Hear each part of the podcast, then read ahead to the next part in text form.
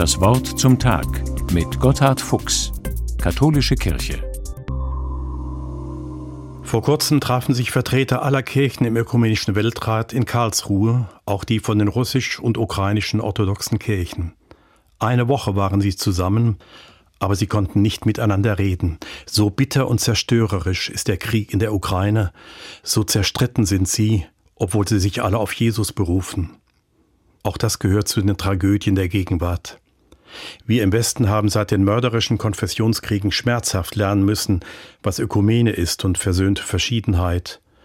Und doch gibt es immer noch eine Menge Vorurteile zwischen den Konfessionen. Aber besonders groß ist die Distanz noch zwischen Ost- und Westkirchen.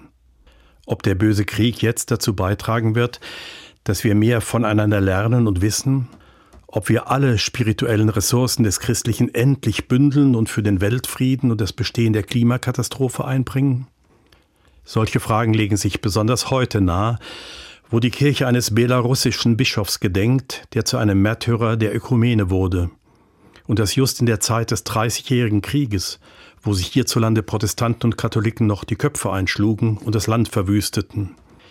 Dieser Josaphat wurde 1618 Bischof in Polotsk im heutigen Weißrussland. Er setzte sich rigide für die Union zwischen orthodoxen und römischen Kirchen ein, und das machte ihn ebenso attraktiv wie verhasst. Seine Gegner beschimpften ihn als Seelenräuber, der in fremden Gewässern fischen will. Eine Haltung, die auch heute in und zwischen den Kirchen noch zu finden ist. Konkurrenzneid und Angst um den eigenen Bestand, und das mitten in einem Raum, in dem doch das Evangelium von Gottes Nächstenliebe verkündet und gelebt werden sollte. Dieser Josaphat jedenfalls wurde 1623 von seinen christlichen Gegnern grausam gefoltert und getötet. Bis zuletzt wollte er, freilich selbst auch ein Schafmacher, nichts als Einigung und Versöhnung. Dass Christen und Kirchen selbst heute noch derart gegeneinander stehen wie jetzt in der Ukraine, ist erschütternd und beschämend zugleich.